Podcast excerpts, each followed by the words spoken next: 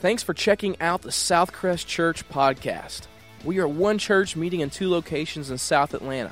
You can find us online at southcrest dot church, where you can listen to our past sermons, watch our four G stories, and learn more about who we are. Do you see what I see? I see a church that for sixteen years has loved South Atlanta one relationship at a time. A church that in the past year alone has seen more salvations and baptisms than any other year in its history. I see a church that is committed to making a lasting impact in Coweta and Troop County.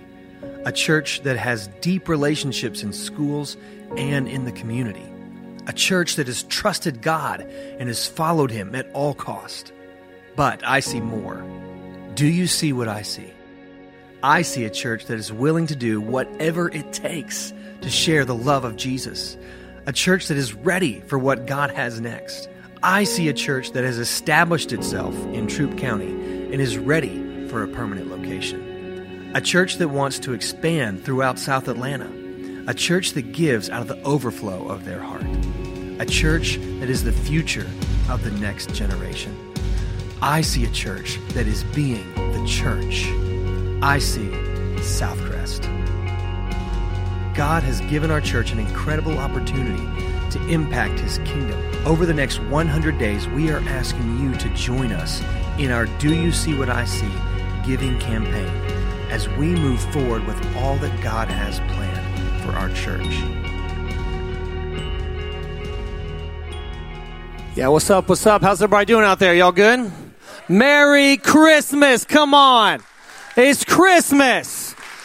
Yeah, we are live, Newnan, LaGrange. What's up, everybody down there, down the eighty-five corridor? We're going to have a good time. It's Christmas, right? So you've probably been doing what I've been doing and spending hours of your life pouring hours of your life out shopping for endless Christmas gifts. Am I right? I mean, a massive list. You know, there's aunts, uncles, boys and girls. There's like the family down the street. I mean, why are we buying presents for so many people? But you know that this is very, very important, because if you get this wrong at Christmas, you will be judged for the rest of the year on that present. Am I right?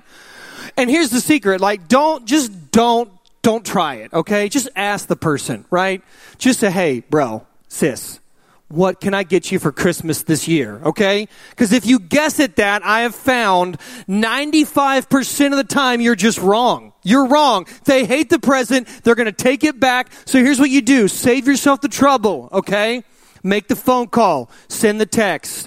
What you getting for Christmas? Now, you do risk something if you do this, right? Because they could send back that brand new Patagonia sweater that's like a hundred freaking dollars, right? So you got to be prepared for that in case that happens. But Jackie and I have been shopping incessantly. We've been going crazy. And our goal this year was to try and do all of our shopping online, right? Okay, that's our goal.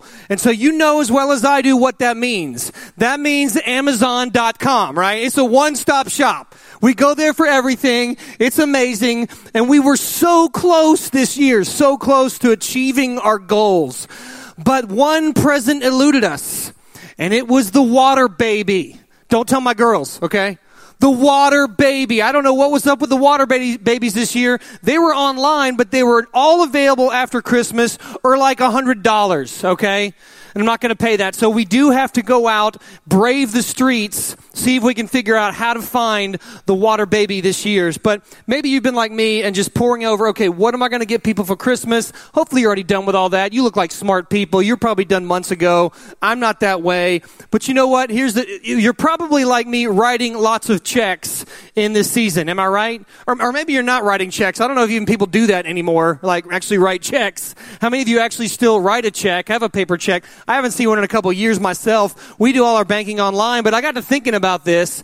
And I remember back when I was in grade school, I believe it was ninth grade, when I actually, there was something that I received, okay? I went home to my mom and dad and was like, hey, mom, hey, dad, I've got this technology fee, right? I need you to take care of this for me. And they were like, how much is the technology fee? I'm like, in ninth grade. I mean, I'm lucky. You're lucky that I actually told you that I have a technology fee, right? I can't remember this amount. So you know what they did. They wrote me, what? A blank check. Oh, yeah. This was insane. How many of you have ever, ever actually been recipients of a blank check? That's not yours, of course. A recipient of a blank check. How many? Only a handful of people here. Oh, my goodness. Okay, so then, so they handed me a blank check, and I'm like, what are you doing, you fools? Like, I'm just kidding. No, so they handed me a blank check, but seriously, all the things that went through my mind, like just in the fair, I was like a hooligan, you know, just sitting there plotting and scheming, but also it was an interesting feeling. I had this simultaneous experience where if I did anything nefarious with this check, my parents would get medieval on me, like go straight Agrabah and cut off both my hands or something. So I was terrified at this prospect. So I got my blank check in hand. I'm going to school, and, you know, I ended up, you know, cashing it, th- wrote the thirteen dollars, whatever it was, technology thing, and I was like, what a waste. A blank check for thirteen bucks? Are you joking me? So for those of you who haven't yet had the experience of the blank check, I wanted to bring you in and help you to enjoy this. So Melissa, could you actually bring out, everybody give Melissa a hand. Isn't she lovely? She's fantastic. Thank you, Melissa. Here right now, here is your blank check, okay? So just emotionally go there with me. I'm gonna, this is right here. It's for all of you, all right? All of you here today, this is your blank check in Newnan and LaGrange. You all get one, okay? And here it is. Now, of course, as you see this, and this was the same problem I ran into, it's all dependent, right? The blank check all depends on what? Who's writing the check, correct? And so, like, whoever's name ends up being on this line right here, that's a big part of this, right? Am I right? So if you got Jake Dukes on that line, I'm sorry, your credit's not going very far with that blank check. I'm just going to go tell you right now. I just spent it all on Christmas presents, okay? Which is one of the downfalls, by the way, of buying everything online. You get to see everything you spend all at once right there at the same. It was an awful, horrible experience. I'll never live through it. So, but you know what? Here's, here's the cool part. It depends on who is actually writing the check. Jake Dukes, not such a big deal. Bill Gates, however, Bill Gates writes a blank check to you. Man, that's that's a little bit more significant, isn't it? But here's the deal to think about. Even if it's Bill Gates, right, every single blank check that could be written has its limits. So what if there was a reality where there really was a true blank check? Because it all depends on who's writing the check. But what if there was a person who could write a check where the possibilities were truly endless? Can it be true that there's actually much more for you and me out there? Can it be that we actually do have a blank check? Now, I'm talking about now, I've moved beyond money, I've moved beyond finances. We're talking about who we are in Christ, and we're talking about what is available to us in our relationship with God. Can it be true that God has so much more planned for you and for me? You see, I believe that deep in the heart of every one of us is a desire to experience this kind of abundance in our lives. You see, what if God has planned some things that are impossible for you to do without Him coming through for you? What if there are some things, some dreams that God has given each and every one of you that are going to require the power, resources, and faith of a blank check? Can you begin to dream with me this morning about what God might want for us individually, but also corporately as a church, Southcrest here in Newnan and in LaGrange? What if God has got bigger plans for us than we could even imagine that require the faith, resources, and power of a blank check? You see, this sermon isn't about how much money we spent or did not spend at Christmas this season on whatever it was that we spent it on. This sermon is about awakening our hearts, our true heart's desire for more in God. And He does have more for all of us. God has some incredible promises for the church. And we're going to look at them today, and most of us haven't even begun to dream big enough what God has in store for all of us. So let's pray and dive in. Father God, thank you for your word. We ask that you would pour out over us a spirit of wisdom and revelation so that we can understand every good thing that we have in Christ Jesus. We pray in his name.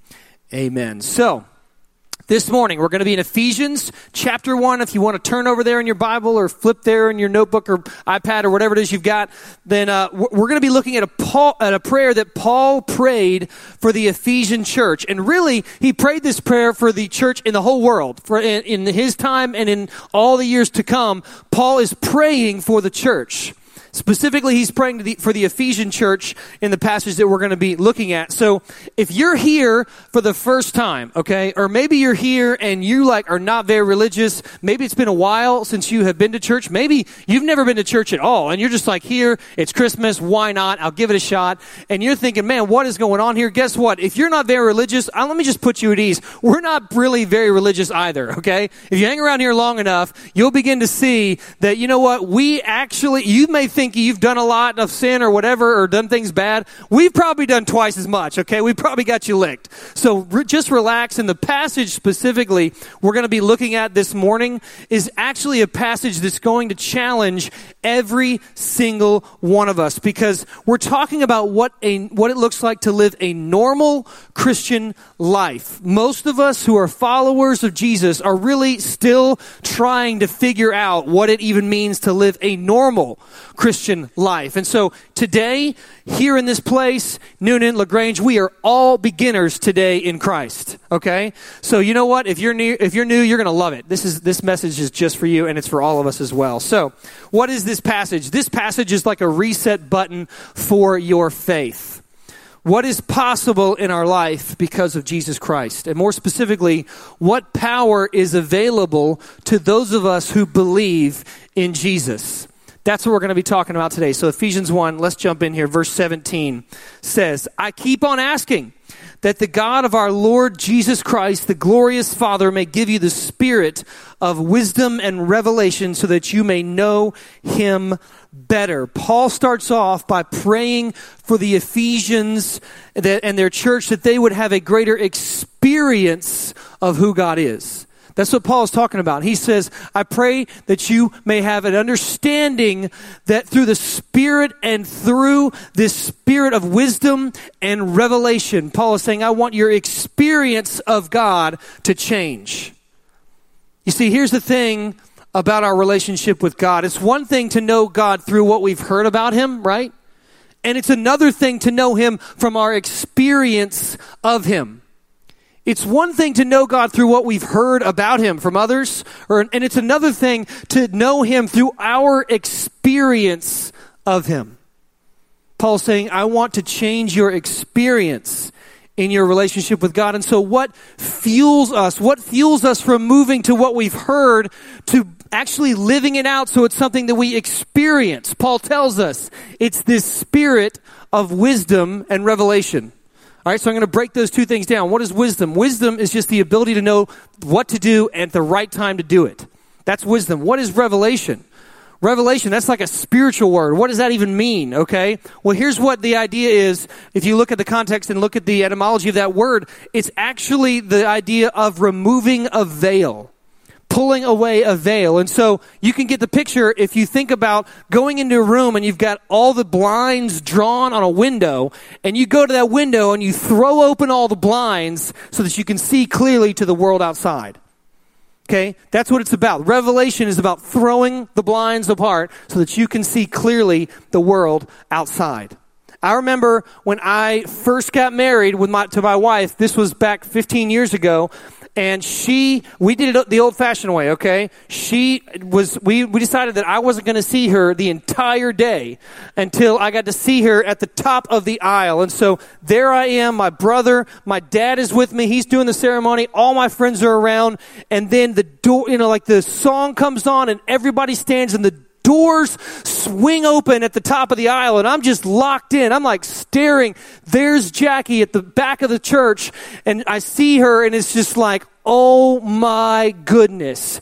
everything like totally blurred away. All I could see was her glorious face coming down the aisle. I start crying. I lose it. I'm like, what is happening? I told myself I was going to pull this together, but I'm losing it in front of everyone like an idiot. I don't even care. She's coming down the aisle, and before I know it, she's there. I'm like floating off the ground. She's there right in front of me, and there's Brian, and he takes off her veil, and it was like, seriously, the sun had come out. It was this incredible experience. Those of you who've been there, you know what I'm talking about. And like light was shining off her face or something. I don't even know. Maybe it was just the lights bouncing. I don't know what it was, but it was incredible for me, okay? And so there she is in her glory. And I'm like, I made a vow right there. I am going to live my life forever in service to this woman. And the veil of her face was lifted, but a veil came off of my life. There was a whole new trajectory for me in my life after that moment. I believe that God wants us to have those experiences with Him every single day. Do you hear me, church?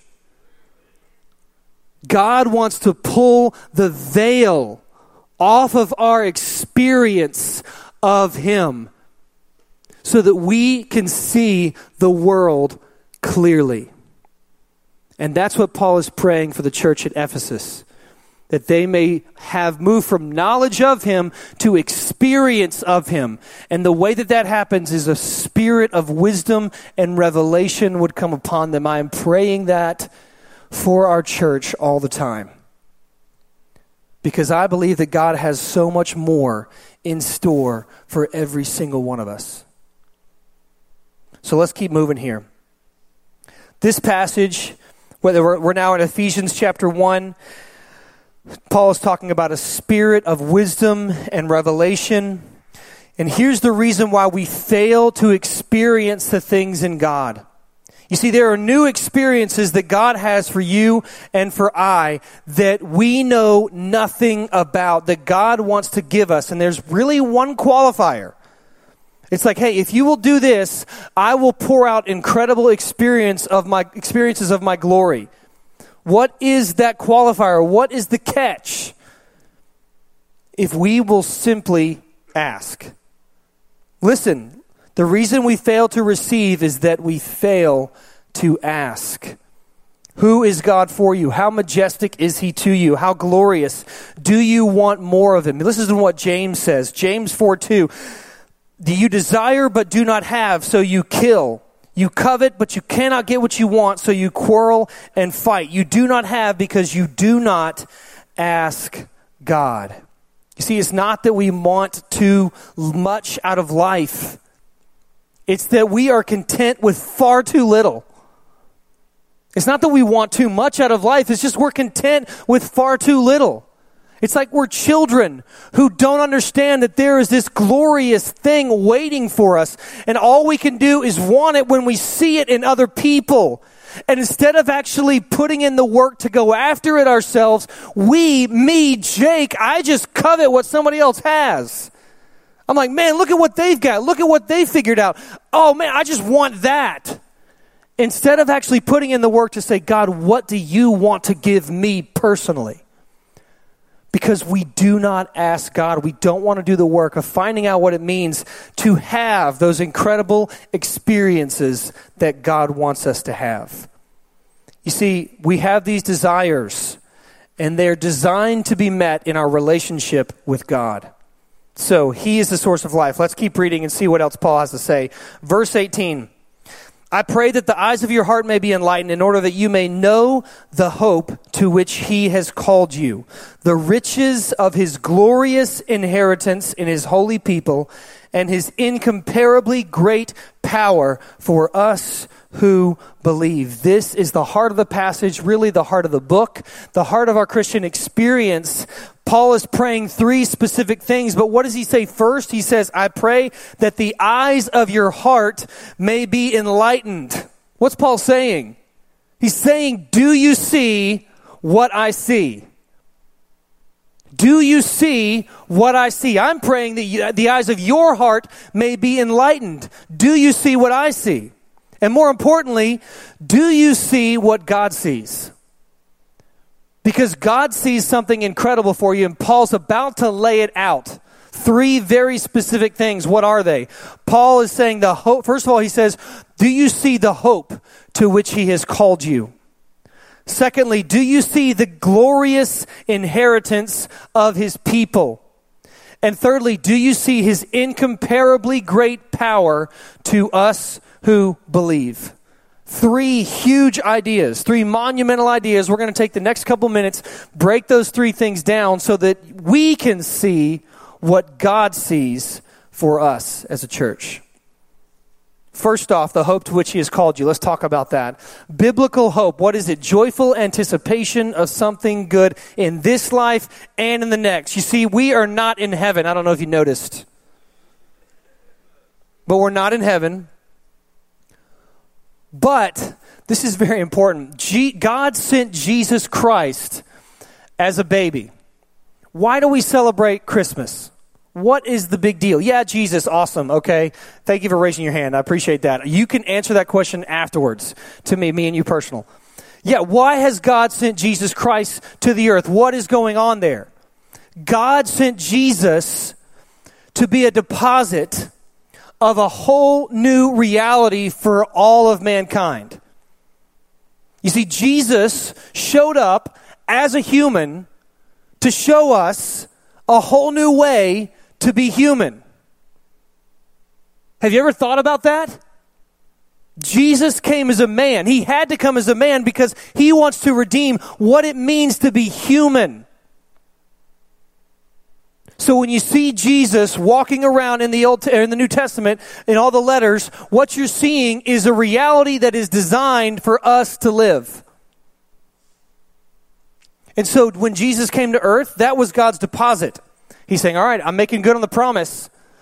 This promise that I've made to Abraham and Isaac and Jacob since the beginning of the foundation of the world, to Adam and Eve, to go and fill the earth and subdue it and rule over it and to multiply. All of it has been wrecked because of sin, but Jesus Christ I'm sending to right everything. So he's going to bring about a whole new heaven and a whole new earth. So one day, yes, we will be perfected. But right now, we are designed to live in a new reality. Jesus began something. And it's the hope that Paul is talking about right here. He's talking about the inauguration of a new heavens, a new earth, a new cosmos, a new creation, a new humanity. Don't believe me? Go to Colossians chapter one. That's what Jesus Christ came to do. He came to restore all things, bring about a new heaven and a new earth here now. Not in this, just in the sweet by and by. Not one day when we all get to play harps in heaven. I hope to God that's not what we're only doing. But right here, right now, today, he wants to bring about a whole new reality. And we, you, me, us here, Newnan, LaGrange, we are the agents that God has chosen to bring about that new reality. Do you see what I see? Do you understand the hope to which you have been called? What is hope in the Bible? Hope is the joyful anticipation of good. Hope is the joyful anticipation of good. What's a great way to illustrate this? I don't know. Think about this. Christmas morning at the Duke's house, okay? And I'm not talking about me and my four sweet little go- little daughters. That's not where I'm going. I'm going all the way back to Jake Dukes, seven years old, and four siblings chilling out Christmas morning, okay? I'm about to paint the picture for you because every single one of you do this. I've already heard from like a dozen people, you all do the same thing. I don't know what this is, if it's torture, what's going on, if parents are like, I'm going to write everything wrong that my kids did by forcing them to do this, but you know what happens. It's early Christmas morning. Everybody comes downstairs. You don't get to go in, do you? Where do you go? You go to the steps. You wait on the steps in queued file until mom and dad are perfectly ready to get unveil the Christmas explosion, right? And mom and dad have got to take one hundred million billion pictures right there on the steps. And everyone at the Duke's house is like shaking, like literally, when are you going to let us free? I remember one year, I think, I can't tell you who which one it was, but one of my siblings peed themselves. They were so excited. They were so ready for what was to come. That is joyful anticipation. Christmas morning sitting on the steps. And guess what? Now each and every one of you who are parents, you get to inflict this on your children. You had to sit through it for years. Now it's your turn. This is one of those secret codes that get passed from parent to parent. I don't know how this works, but everybody knows about this rule, and yet we don't talk about it. But here we've talked about it. But so in this fun and exciting, that here's the cool thing. Every day in the Christian life is designed to be that way. Joyful anticipation of the good. As Christians, we are designed to be looking around the corner for what's next. And either the breakthrough is happening or it's coming in our life. That's the way God has designed us to live. It's the hope to which we have been called in Christ Jesus. I mean, do we even understand Christmas? Good night, we celebrate the presents, we celebrate the tinsel, we celebrate decorations and putting up holly everywhere. Bro, we have got the Savior of the world who inaugurated a whole new way to be human, who has redeemed us back to God and has made a way for us to have a relationship with Him and then be His agents in all of creation. Come on. That is exciting. That's what Christmas is all about. Am I right? So, secondly, we've got a, we've got this hope, this joyful anticipation. Secondly, do you see what God sees? God sees a glorious inheritance for His people. A glorious inheritance for His people. Let me tell you a story about Thomas Martinez. This was a guy who's living in Santa Cruz, and one day he, he's a homeless man living on the streets. He's got nothing to his name. One day he sees two unmarked policemen coming towards him. They call out to him, "Thomas, come here." He freaks out. He takes off. They can't find him to this day. What Thomas didn't know was those two policemen were actually trying to locate him because they wanted to tell him that he was the benefactor of a six million dollars inheritance. He had a wife. They got divorced. She came into a fortune. She left him six million dollars. Google it. You think six million dollars is a lot of money? Guess what we have as an inheritance? The Spirit of God living inside of us. What? What?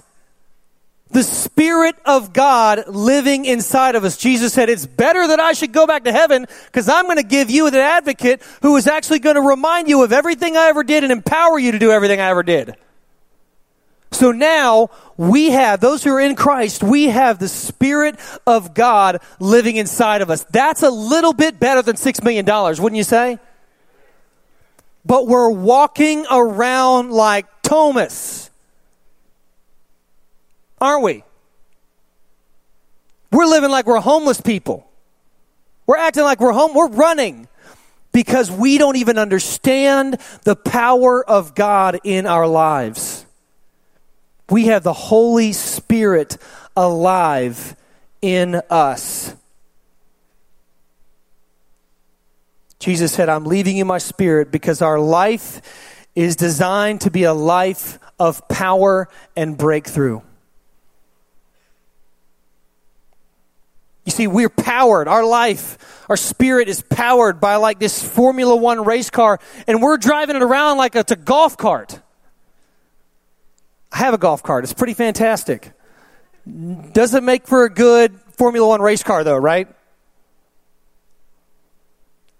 But that's the way that we live our lives. We have an inheritance that we can't even begin to understand. The Spirit of God living inside of us. What is He there to do? Number three. God sees, what does God see? Incomparably great power for us who believe. Incomparably great power.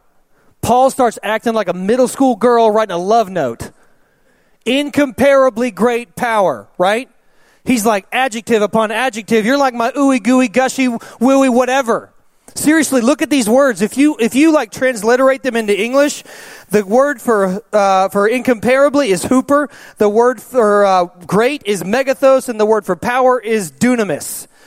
So, if you want to just kind of paint a picture in English of what this is, it's the super megaton dynamite of God. That sounds like something my fifth grader would say, right? What is that? What does that even mean? Tim Keller says it this way. He says he's just piling adjective upon adjective to say God's power is beyond beyond. It's beyond beyond. Whatever that is, it's beyond it. That's a lot of power. And that's what's available to those of us who are in Christ who believe. You understand what I'm doing here with us this morning? We got to stir up our faith, church. We got to believe God for more. He has got so much more out there for us. And I'm talking individually to each and every one of you right now, because you know what? If, if you've got one guy out there making the charge, leading it, you know, and he turns around and he's alone, that's actually not very fun. But if you take every single person collectively here in Newnan and LaGrange and the future campuses and people who are going to come to our church, and you say, what if we all woke up and God released in us this expectation that nothing will stop us? What in the world could happen? I can't even imagine. I can't even begin to imagine. But every single person here, every student, every child, every woman, every man, God has something incredible for you to do. It's time for our dreams in Him to wake up. For us to go do the impossible because we have been given the Spirit of God in our lives. So how great is this power really, Jake? How great is it really? Well, cool. Paul tells us. He says, the power is the same as the mighty strength He exerted when He raised Christ from the dead and seated Him at His right hand in the heavenly realms, far above all rule, all authority, power, and dominion, and every name that is invoked, not only in the present age, but also in the age to come. That's a lot of authorities that He has beaten. Like things, creatures I don't even know about in this age and in the age to come. There's like some nasties out there that I haven't even dreamed of. I don't even know what's out there.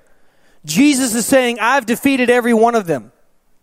Every ruler, every power, every authority are laid under His feet. And so here's the question for all of us today. What has power over us?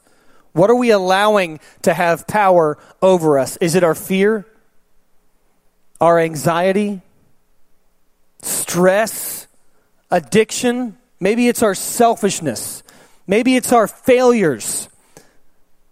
What is it? The lack of finances? Is it loss? Is it just gripping anger that wants to explode every time you don't get your way? What is it that holds power over you? This verse is telling us that God has defeated it. It has already been defeated in Jesus' name. He's not even standing at the right hand of the Father. He's sitting. He's like in a lazy boy because it's already done. It's already finished. What does this mean? What does it mean that Christ has defeated every single power? Well, I, do I even need to ask the question? It means we win, right? It means nothing can stand against us. It means nothing will defeat us. It means that we have a blank check. We have the power of God, and we have every enemy defeated. Are you joking me? It's right here in black and white. The Spirit of God is inside of us. Nothing on earth or out of the earth or in any realm, any age can come against us because Jesus Christ has already defeated them. What is the secret to this victorious life in Christ? Jake, I hear you talking about it. My faith is stirred. I want it. I want to go there. How do I get there? Well, Paul tells us, and through a combination of verses, that G- words of Jesus, we begin to understand what is required. Two things: believe and abide. Believe and abide. Jesus said in John fifteen, if you abide in me and my words abide in you, you will ask whatever you desire and it shall be done for you. Whatever you desire. Think about that word desire. Desire. Break it down. D of sire. Father. Who is fathering your desires?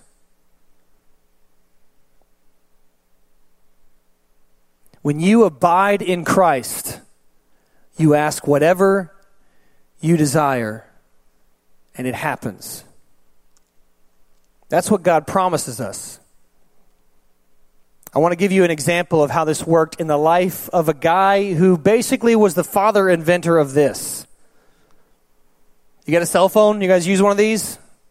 Of course you do. We're tethered to them. Sometimes I want to throw it. But it truly has done a lot of incredible things for our society. Think about the ways that God has used telecommunications for his glory. I get to text friends verses. The father of this invention, Samuel Morse, the guy who invented the telegraph, telecommunication, was once asked in the process of his, of his experimentation, hey, do you ever hit any roadblocks? Do you ever get stopped? Do you ever just hit dry? You ever run out of ideas? Here's what he said. Oh, many times. Whenever I was baffled and frustrated, I went to my knees and asked God for light and understanding. He showed me the way. I believe God wanted the telegraph to be invented because he knew what it would mean to mankind. After the invention of the telegraph, I received many honors, but I feel undeserving of these honors. I've made a valuable application of electricity, not because of superior gifts or abilities, but because God was pleased to answer my prayers and reveal to me a few of the wonderful secrets of the universe. A few of the wonderful secrets of the universe. How'd you like to know a couple of those? Guess what? God has them available for you and me. He wants to show us incredible things. We haven't even begun to imagine what God wants to do through us if we will but seek, abide, and ask. So, here's your one point of application for today. Pray and then act on your prayers. Pray big. But then act on your prayers. And I'm not talking about just praying, just kind of wimpy prayers. I'm talking about all of hell and everything that would stand against the ways of God have already been defeated. So you pray from a place of, from a place of victory and then see what God wants to do in your life. Do you see what God sees in your family situation? How do you see your spouse? How do you see your kids? Are you fed up? Are you just like, I'm done with this? Have you given up? How does God see your situation? Well, he's just getting started. Because he sees your spouse and your kids in a totally different way. Are you willing to get on your knees and declare the kingdom of God over your family? What about your job? Is it a dead-end job? You think God worked all of creation around to put you in that place just so you could be frustrated and angry and bitter? I'm stuck, Jake. You don't know my job. I know my God. He wants to bring about a miraculous work at your place of work. Will you believe him? Will you pray? Will you ask? Will you seek? Have you come to God for his solution? There are things out there that God will keep you from doing and keep you from succeeding in because he wants to do something supernatural. What did Sean say? Don't trade what's human, humanly probable for something that's heavenly possible. God wants to do something incredible in your situation if you will but ask. See, Christ is ruling and reigning. The check has been signed. It's got Jesus Christ's name on the line. We have it. Let's act out of it, church. Amen? Let's pray together. Thank you so much for listening to this message. If you have made a decision for Christ or have any prayer request, please email us at hello at southcrest dot t v. If you would like to join us in our Do You See What I See giving campaign, please check out our website at southcrest dot church forward slash do you see.